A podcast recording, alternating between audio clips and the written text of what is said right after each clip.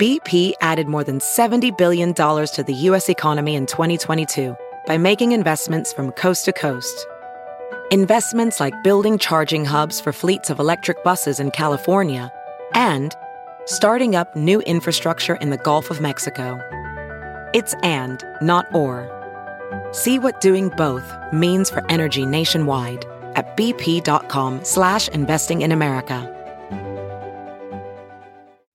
The word of the day for November 9th is colligate, spelled C O L L I G A T E.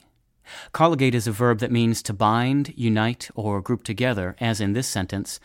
All of our new files have been colligated as one large searchable database. Colligate comes from the Latin verb colligare, which itself was formed from combining com, meaning with, plus ligare, meaning to tie. Other English words that are tied to ligare include ligature, ligament, lien, rely, ally, oblige, furl, and league in the sense of an association of persons, groups, or teams.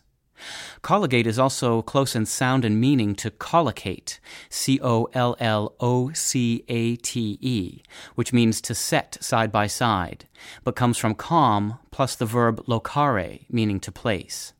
In effect, colligate means tied together, and collocate means located or placed together. With your word of the day for Thursday, November 9th, I'm Peter Sokolowski.